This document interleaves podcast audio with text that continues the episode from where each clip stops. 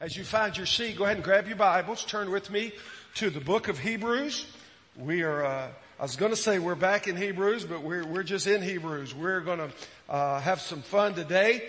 Uh, for nine chapters, really for, for the, the first nine chapters of the book, the writer of Hebrews has been formulating an argument, presenting a doctrinal treatise, if you will, regarding the superiority, superiority of Jesus uh, to anything and to anyone and really over anyone and over anything. And, and uh, you know, we've talked about his superiority to angels and to Moses and to uh, the Old Testament priesthood and, and, just we've kind of gone on and on and, and talked about what the scripture has. Arguably this book is one of the most difficult to understand and apply uh, because it is the most Jewish of all New Testament books, so it's a little foreign to us in some respects. It is fraught with theological truth. It is fraught with challenges to the life of the believer. And, and so it's been, it's been a challenge. I, have never studied so hard and felt so unprepared. I, I don't think, uh, you know, th- for a period of time. Uh, but it's good. It's rich. And we come today uh, to a section of scripture that, that is really a summary, if you will, a summation uh, regarding the superiority of Jesus and his ministry. Now, it really sums up the first nine chapters, but specifically uh, the superiority of his sacrifice and his priesthood uh, over chapter seven through nine is really all summed up in the section that we're going to read. Now, as, as we read our text and as we uh, evaluate it, you're probably going to be saying, I've heard this before. And you're probably going to say, well, I, I heard that last week. And you might even say, I, I heard that the week before that, and, and maybe that was the week before that. And you might even come to the conclusion, what does the preacher do all week? I mean, should he get paid? This is the same stuff.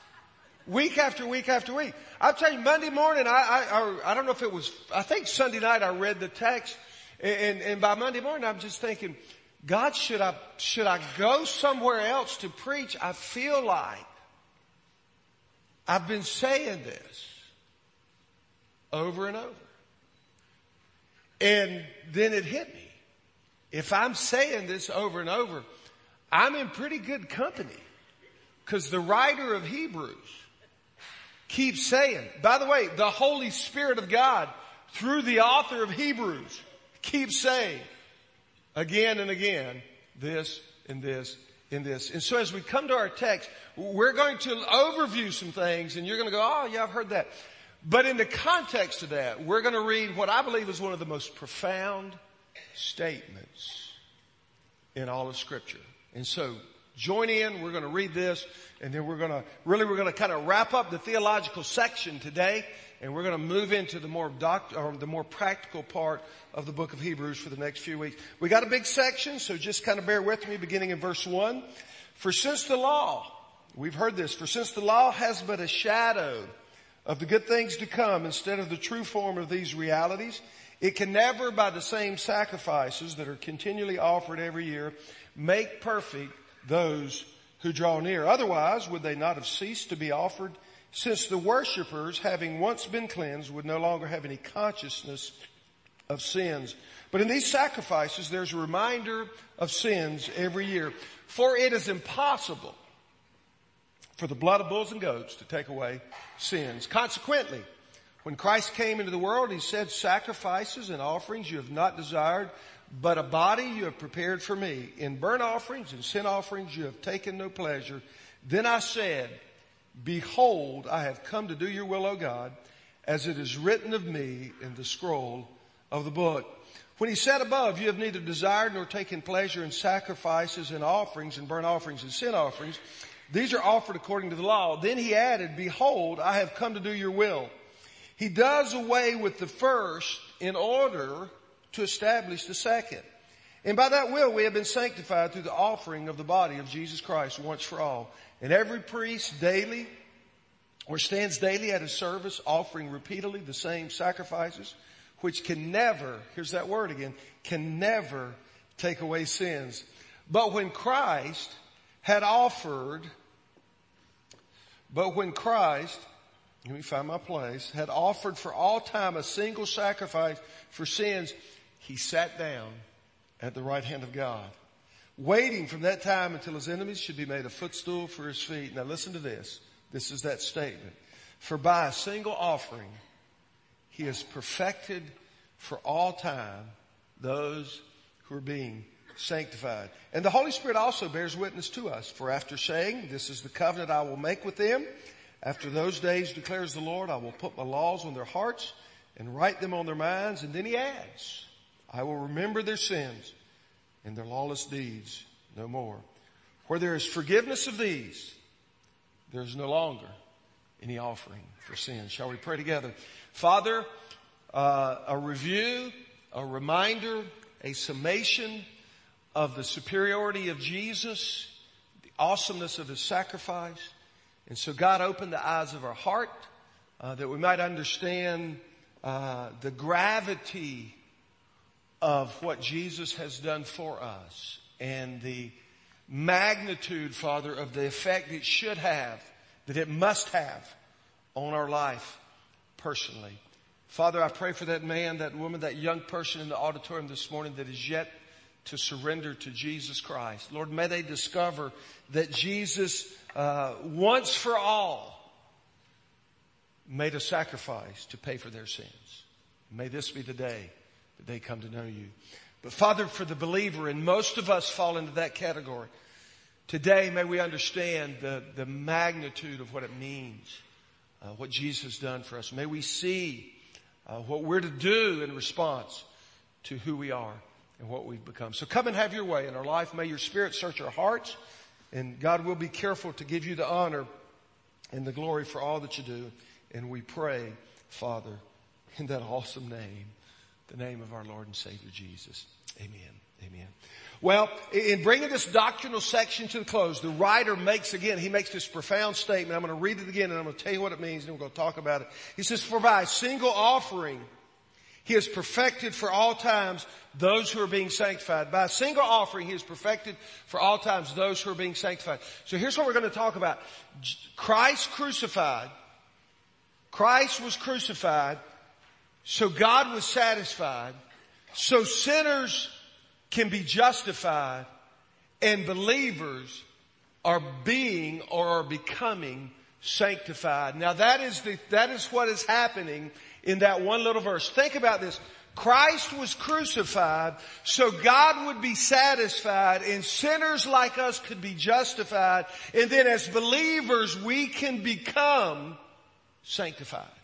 Now that's all there. You say, I don't see all that. It is there. We're gonna, I'm gonna show you because this thing is rich. Now it kind of pervades through the whole section.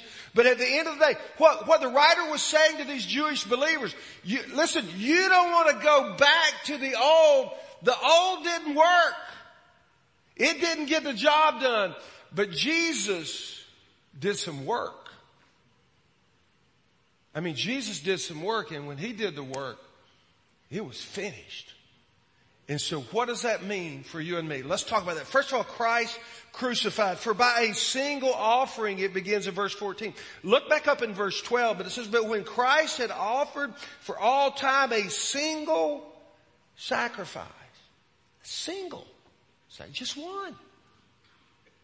I've been reading in Leviticus. I mean, that's just kind of where I've been as part of my quiet time for the last few days. You, you, you ought to just go this week and read, you know, some in the first eight or ten chapters of Leviticus and hear about all the offerings. And they had to slaughter a bull for this and a sheep for that and a goat for that and a pigeon for that and then a, you know, and it's just unbelievable. But Jesus made a single sacrifice. He was crucified. Christ crucified. John MacArthur tells this story. There was an old church in England years and years ago. Had over the arch, as you walked into the courtyard of the church, over the arch it said, we preach Christ crucified.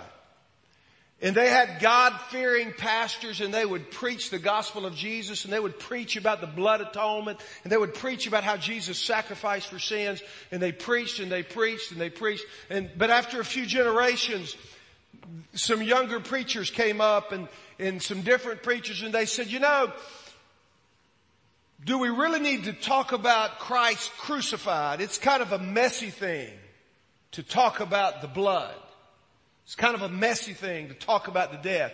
And so they just, why don't we just preach Christ as a model and Christ as an example? And they begin to preach Christ as a model and an example. And it turns out over time, according to the story, the ivy began to grow up and it grew over that word crucified. And so in the arch, it just said, we preach Christ. Well, a few years passed and a few new preachers came along and they said, well, you know, why do we need to just preach about Jesus? I mean, why, why don't we just, why don't we just stand up and talk about being a good person and tell some inspiring stories? Why don't we just talk about how to be uh, about moral rearmament and how to treat people right. And so they began to, to just preach stuff. This guy's opinion, that guy's opinion. And, and the ivy began to grow and, it, and, and it, covered not only the word crucified, but it covered over the word Christ. And so the arch of the church just says, we preach. Just we preach. The apostle Paul, writing to the church at Corinth, said, we determined to know nothing among you except Christ and what? Him crucified. The only message he had was Christ crucified. And I'll stand before that and I'll tell you, and if it ever changes, you run my tail off that quick, we will stand on this platform and preach Christ crucified. There is no, yeah, go ahead, give it up. We will preach Christ crucified because there, there's no other name given among heaven. Now, why must we? Uh, now I know when you talk about a cross and you talk about nails and, and you talk about a blood sacrifice and you talk about sin and holiness and somebody's got to die, a lot of people get worked up about that, but I want to tell you, here's why we got to preach Christ crucified. Look, if you will, up in verse 1. In verse 1, it says this. It says, For since the law has but a shadow, it was the shadow of the good things. It wasn't the good things, but it was a shadow. Instead of the true form of these realities. Now look at this. It can never, look at that word again. It can never by the same sacrifice that are continually offered year after year, make perfect those who draw near to God. Nothing else. You can preach anything else. You can preach religion. You can preach moralism. You can preach humanism. You can preach secularism. You can preach naturalism. You can preach anything you want. But there's nothing that will make perfect those who draw near to God. And then he tells us why. Why the law wouldn't do that is because it's impossible for the blood of bulls and goats to take away sin. It's impossible. It's impossible. In fact, he goes on to say, uh, quoting from the Old Testament, he goes on to think, Jesus said to God before he ever took on human flesh, and, and he said, listen, he said, Father, Gifts and offerings, sacrifices and offerings, that's not what you're looking for.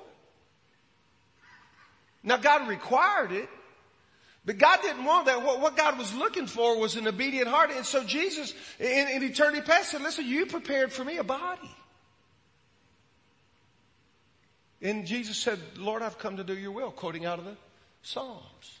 And then look what happens in, in verse, I think it's in verse 12. Let's, let's see if that's it. Uh, maybe, maybe, it may be 10 and 11. But, but notice what it says there. Uh, it says, every priest stands daily in the service, uh, offering repeatedly the same sacrifice, which, again, which can never take away sins.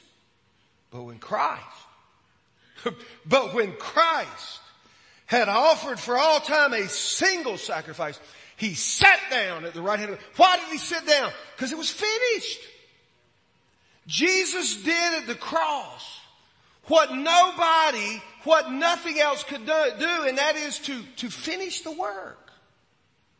Listen, you don't, you, if it's not finished, you don't stop. The other day I was running, it was, whatever day it was kind of humid, maybe it was Wednesday, and I was listening to a sermon, and, and I'm running along, and I'm, And, I, I had to go four miles. And the reason I had to go four miles is because I went out two. And if you go out two, you, to get back, you got to go two back.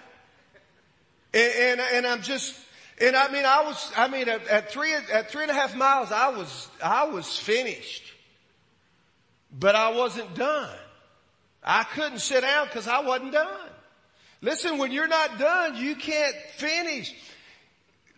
That's why in the tabernacle there was no chair in the holy place, the most holy place. You know why there was no chair? The work was never finished. But when Jesus, one time at the cross, bowed his head and gave up the ghost, right before he did that, he said, what did he say? It is finished. So, so listen, we preach Christ crucified. Christ crucified by a single offering. But secondly, look in our verse, verse 14. Not only do we see, uh, by a single offering, but it says he has perfected for all time.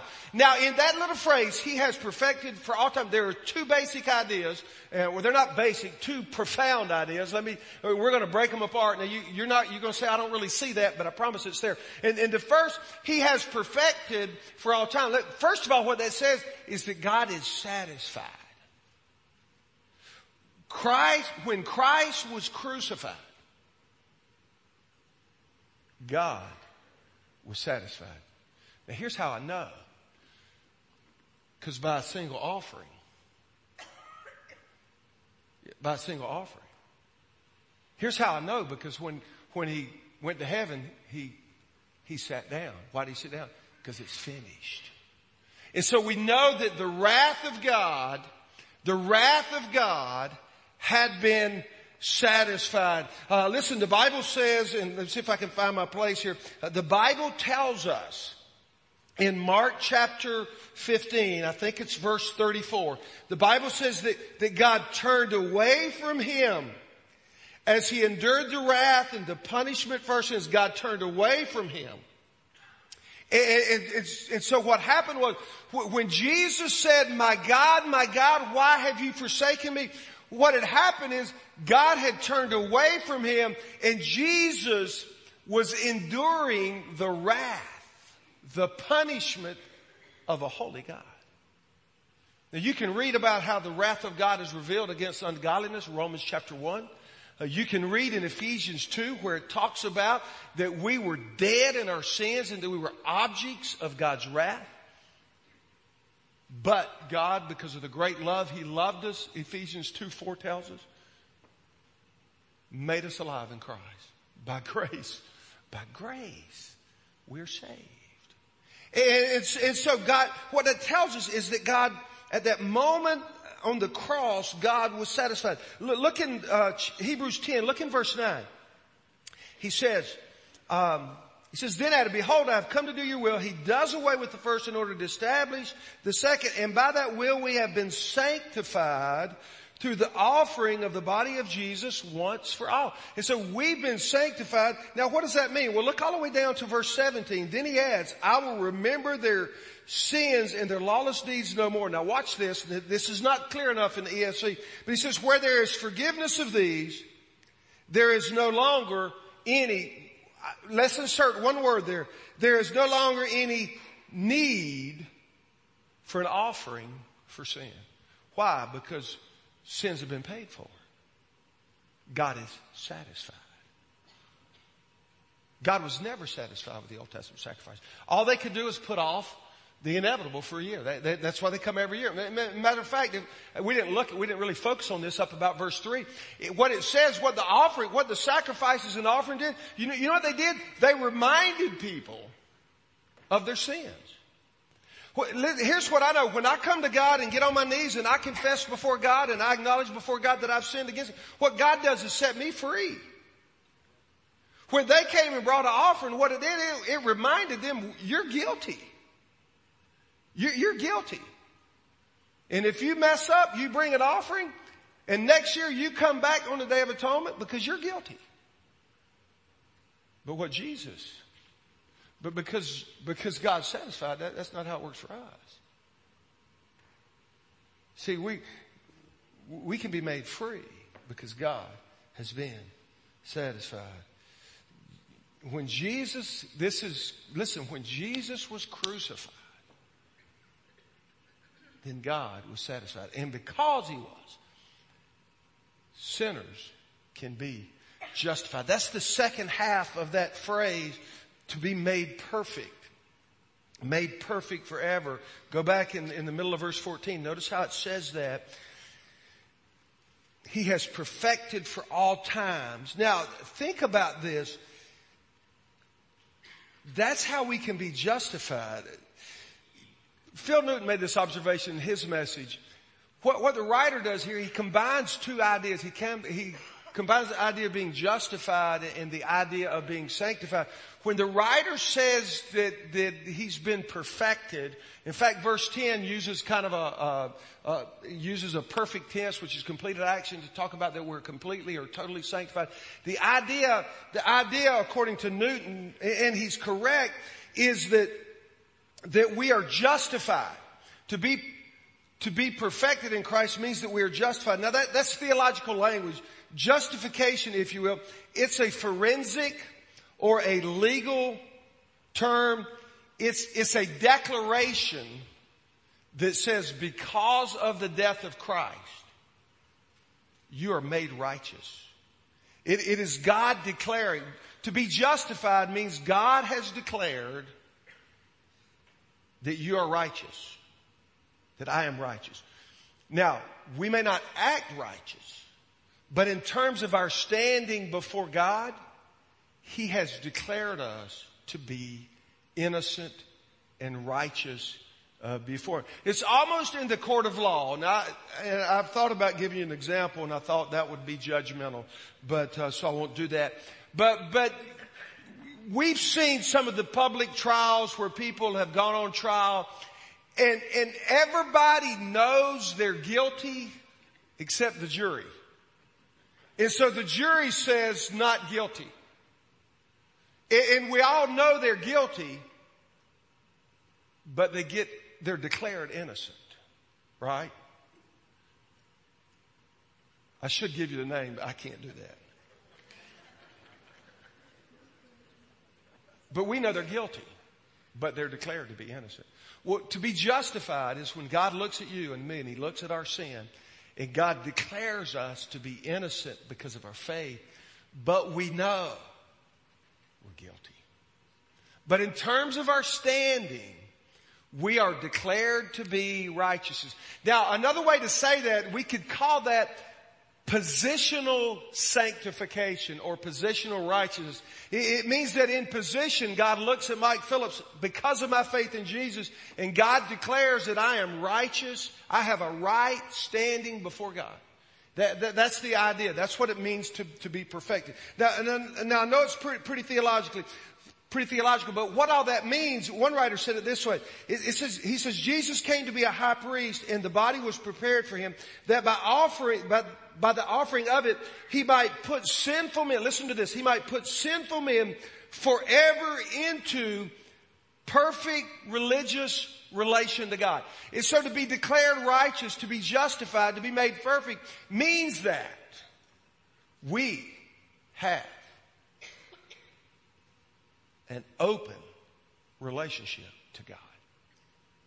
We can come into His presence anytime we want. We can draw near. We're going to talk about that next week in, in great detail. But, but it means to be perfected means that, that we have access to God anytime, any place, anywhere. And the law could never do that, ever. The, remember, the priest went in once a year by himself, couldn't take anybody with him.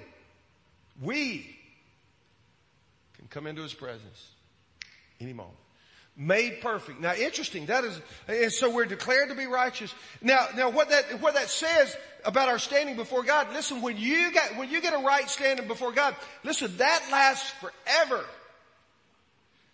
That salvation, it lasts forever. Notice what the text says. There's, there's three ideas here, three factors in this little phrase that tell us that, that we're, listen, when you give your life to Jesus, man, you're secure forever. There are people that struggle with whether or not, is there, is my salvation going to last? But there are three reasons in this text of how we know. First of all, the word perfect means to, to complete, to bring something to an end. In other words, it, it's, it's finished. Secondly, the, uh, the grammar, the word perfected, it's a verb. It's in the perfect tense. The perfect tense means that something happened in the past, but it has ongoing results that continue forever. That's what makes it perfect. And so the, the, the verb tense tells us that we're secure forever. And then the third word is the word, the modifying word in the NIV or in the ESV. It says for all time. Some translations use the term forever, and the idea is forever. Now, how long is forever? It's for all time. Well, how long is for all time? It's, it's forever. Well, how long is forever? Well, it's for all time. How long is for all time? You, you get the idea. And so what the writer was saying is that when you, listen, when you're made right by Jesus, when you get a right standing with God because He's satisfied because Christ was crucified, listen, that lasts forever. See, too many of us, here's what we, a lot of times we think that we give our life to Jesus and we get on probation. Anybody ever been on probation? Don't raise your hand. Don't. We don't want to know that unless it was like academic probation. But, but if you get on probation, what probation means, what probation means is that we're going to watch you for a while. And if while we're watching you, you're, you do good enough, then at the end of a period of time, you're going to, you're to be set free you're going to be invited in or whatever the case may be. If you're, if it's legal, you're going to be set free at the end. If it's, if, if you're on academic probation or whatever, or, or you're trying to join a fraternity or whatever, if you perform well enough for a certain time, then after, at the end of that time, you can come on in. But, but we don't, listen, you don't come to Jesus to get probation. When you come to Jesus, you get salvation. That means that means your sins are taken away. And remember what it says in verse 18. Where there is forgiveness of these, trespasses and sins, there is not any need for an additional offering. So sinners in Christ are justified. Now that brings us to really the, the what I wanted to talk about, really. And I'm talking to me. Uh, but today, uh, I, I, was, I had lunch with a guy this week and he says, you know, it just seems like, I mean, it seems like you talk to me every week. And I'm thinking, actually, I feel like I'm talking to me every week. And, and I really feel like today, because we get to this, this, this fourth point, look down at verse 14 again. Think about this. Christ crucified, that's done. God is satisfied, that's done. Sinners justified. The moment you're saved, the moment you put your faith in Christ, that is done. But look at this last phrase. Those who are being sanctified. Now some translations would just say it, they just say those who are sanctified. That is not an accurate translation. The, the, the verb tense of that participle there is present. And the idea is, uh, Christ died or was crucified. God is satisfied believers, sinners are justified. All that has happened, but the idea of being sanctified is an ongoing process. Now there's a couple ideas here. Let me just give you the first idea and we'll move on for a minute because I want to explain it in detail. The first idea is that if you've been justified, you're in the process of being sanctified. Now what that should indicate, what that should mean from a practical standpoint is if I'm saved here, there needs to be some incremental changes in my life as I move on to here. If you got saved back here and you're not any different way down here, can I tell you something? You probably didn't get saved here. Because what the writer is saying is those who have been made perfect are being sanctified. Now we got to, now the problem is we got to define that word sanctified because this is pretty theological. Um, any cowboys? Any and there's one or two here. Cowboy, yeah. There's there's a couple. Anybody ever rode a cutting horse? Just go ahead and this is okay. All right, good. You rode a cutting horse. I've never ridden a cutting horse. I, have been to a cutting, but here's what I want you to think about. These guys, they'll understand this. What if you go to a cutting contest? What'll happen is this old boy will get on his horse, and this horse has been perfectly trained, and they will assign him, and I'll just say, instead of a cow, they will, he will pick out a cattle out there. And the job of that rider, in, that, the job of that horse is to, is to figure out what cattle it is and to cut that cattle out and separate him from the herd and then to keep him from going back into the herd. So that, so just kind of stay with me for a minute. The, the role of the cutting horse and its rider is to cut out and to separate from the herd.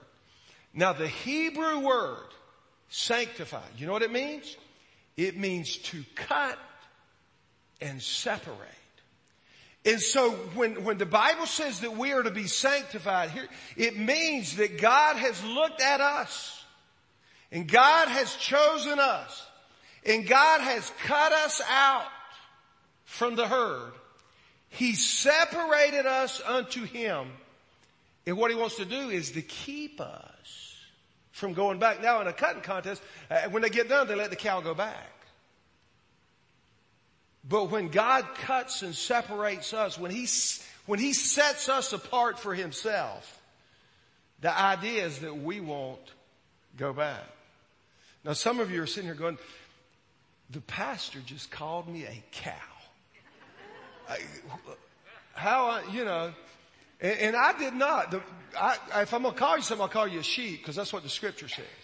But, but you understand the idea. The, the, the idea, it's a perfect description. When, when, listen, when Jesus saved you and when Jesus saved me, He cut us out and He separated us and He wants to, He wants to shape us into who He's designed and He's prepared for us to be. And so, now, now I, I don't want to get bogged down here, but I do want you to understand uh, that that we're cut out, that we're separated, we're set apart unto God. Now, again, we talked about to be perfected means from a from a positional standpoint. When you get saved, God, you're standing before God. You're perfect. You're, you're sanctified. You're set apart. But there's also a practical part of this. And the practical part of being set apart, the practical part of being cut out and separated, the, the practical part of that, listen, uh, to be perfected is our standing before God, but to be sanctified is our acting or our actions before God. And, and what God desires for you and me is that our behavior line up with our belief. That our actions for God reflect our standing before God. In other words, that our life makes us look like that we're saved and our life makes us look like that we're born again. Uh, Titus 2:11 uh, through 14 says much about sanctification and talks about uh, the set apart life. Uh, also, now what's interesting um, in the perfecting part, God does all of that. My standing before God, you're standing before God, God does all that. But this sanctifying part, it is a cooperative effort. God has a part, and you and me have a part. That's why in Philippians uh, 2, I think it's Philippians 2 and in verse 12 and 13, it, tells us uh, to work out our, our, our salvation with fear and trembling, for, as, for it is God who is at work in you, both to will and to work according to his good pleasure. So think about this. God is at work in us. And so we're to work our salvation out of us. In other words, God is at work in our heart. God's given us the word. He's given us the spirit. He's given us the direction. But there's a, but we have a part in this sanctifying. And, and, and let me just tell you what that part is. It's really simple. Obedience. It's obedience. Now, uh, I was listening to uh, somebody this week, and they identified three different imperatives and uh, about how we how how that's to look. What what is that to look like? if you're going to be sanctified, if you're going to live in obedience, uh, what does that need to look like? And he and, and he pointed out some things, and, and I kind of come up with my own my three three imperatives. If if you're going to if you're going to continue to be sanctified, cut out and separated unto God, there are, there are three behaviors that are absolutely imperative for your life. Let me just give them to you real quickly. Number one, you, you need to you need to consistently feed on the Word of God. You, need to be feeding on the Word uh, of God. Uh, that needs to be a daily part of your habit uh, and, and, of your lifestyle. The Bible says um, in, in Psalm 1, 1 and 2, and we had this as a memory verse, buddy. I, I don't know I can quote it completely. Uh, but it talks about blessed is the man uh, who walks not in the, with sinners and, and sit, you know, and sits not with sinners and stands and doesn't stand with sinners but his delight is in the law of the Lord. And on his law he meditates day and night. If you want to be spiritually blessed, and if you want to be spiritually set apart and sanctified, you got to feed on the Word of God. The great pastor evangelist from yesteryear, Vance Havner, was a master of one-liners. I didn't, I never really heard him preach. I've read a few things by him, but he had some of the great one-liners, and, and one of his one-liners was this: "Sin will keep you from the book, Sin will keep you from the book, or the book will keep you from sin. If, if you let sin keep you from the book, it will. But if you're in the book, it'll help keep you from sin. So you need to feed. We need, I need, we need to feed on the Word of God. Secondly, not only do we need to feed on the Word of God, but we need to walk by the Spirit of God. If you have your Bibles, turn back to Galatians. I want you to see two verses. Galatians chapter 5 just really quickly. Galatians 5. Let's look first at verse 16. Notice what it says there. Uh, this is the beginning of a of, of kind of an excerpt on the Spirit. But but Paul says, "But I say, walk by the Spirit, and you will not gratify the desires of the flesh. Walk by the Spirit, and you will not gratify the desires of the flesh." Then he explains what the desires of the flesh are. Then he explains the fruits of the Spirit. But then look all the way down to verse 24 um, or actually verse 25 where he says, if we live by the Spirit, so to walk by the Spirit kind of equals to live by the Spirit. If we live by the Spirit, let us also keep in step with the Spirit. So I want you to think about this. We're, I, am to live by the Spirit. You're to live by the Spirit. We're to be in the Word of God, and there's a connection there. We don't have time to go into that. But, but think about this. To keep in step with the Spirit means that we do what we ought to do and what we know we should do. Because here's what I know is true. What I know is true is as a believer, there's some things, I mean, sometimes we just know what we should do. And sometimes we know what we should not do. I mean, we just know in our heart. Shouldn't go there. Shouldn't watch that. Shouldn't read that. Shouldn't listen to that. You, you know what I'm talking about? I mean, you, you got to be careful when you go stand in the grocery checkout line. There's just stuff you shouldn't read. I mean, there's stuff you shouldn't look at. I mean, we, it's just, it's just instinctively. It's not instinctive, but it's spiritually. We just know there's stuff I, and at the same time, we also know there's some things that I should do. I mean, I know I should get up and spend time in the Word of God. I know I should do that. You know you should do that if you're a follower of Jesus. I should be sensitive to the Holy Spirit. I should spend time with God.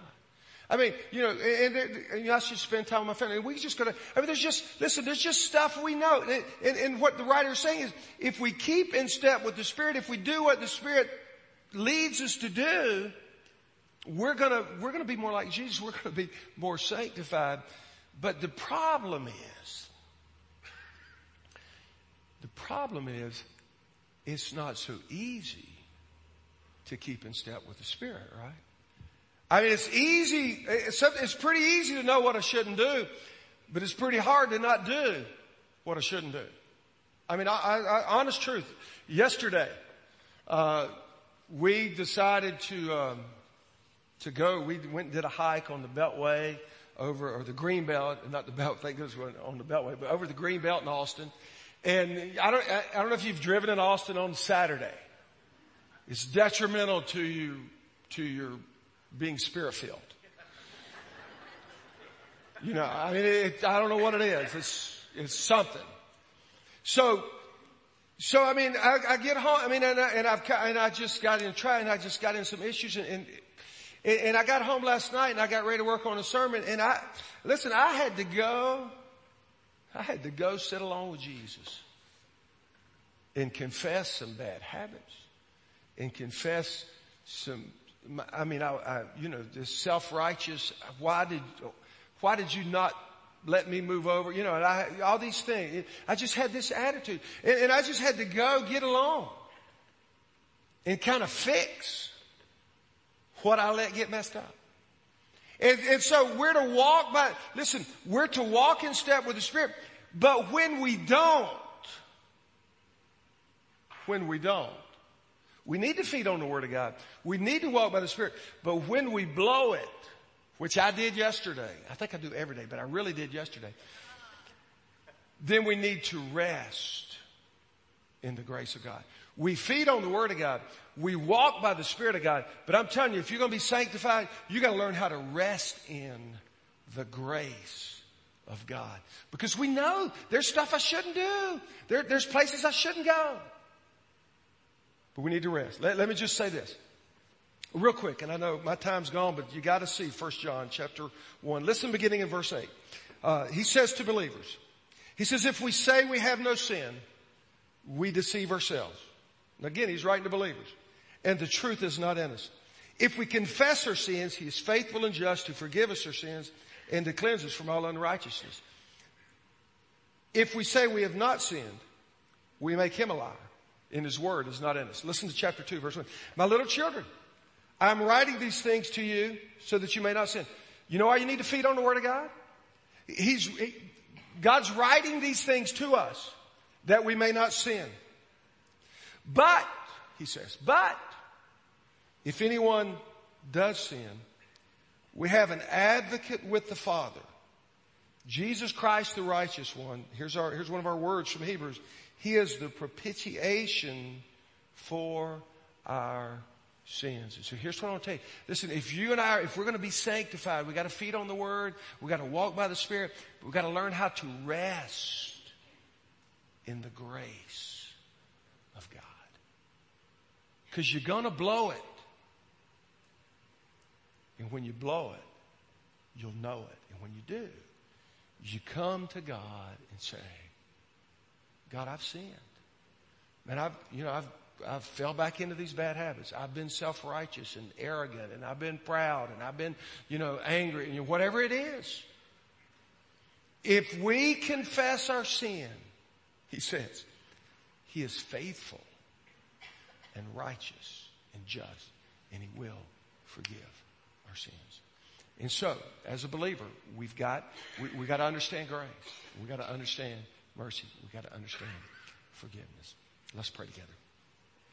Father, uh, as we bring our time together to a close, I, I know sitting in the auditorium, many of us, God, in fact, most of us are believers. But I know there's a man here. Father, there's a lady here. Father, there's a student here. There's, a, there's a, an older child here that's never given their life to Jesus. They've never experienced what it means to be made perfect in God's sight. They don't know what it's like to have a right standing before God. And man, my prayer is that today they'd be willing to surrender their life to Jesus. And God, my hope is that right now in this moment, they would cry out to you and say, Lord Jesus, I know you died for me. Today I repent. Come live in my heart and be my Lord and my Savior. Lord Jesus, come into my life and save me. Friend, the Bible says that if you call on the name of the Lord, you shall be saved. I hope you'll do that. But Father God, I, there many, again, most of us are believers and we've been perfected. Positionally, we're sanctified. But practically, not always so much. You've cut us out and separated us from the herd. And what you want to do, God, is you want to mold us and shape us. But if we're going to be molded and shaped, we've got to feed on your word. We, have got to live and walk by your spirit.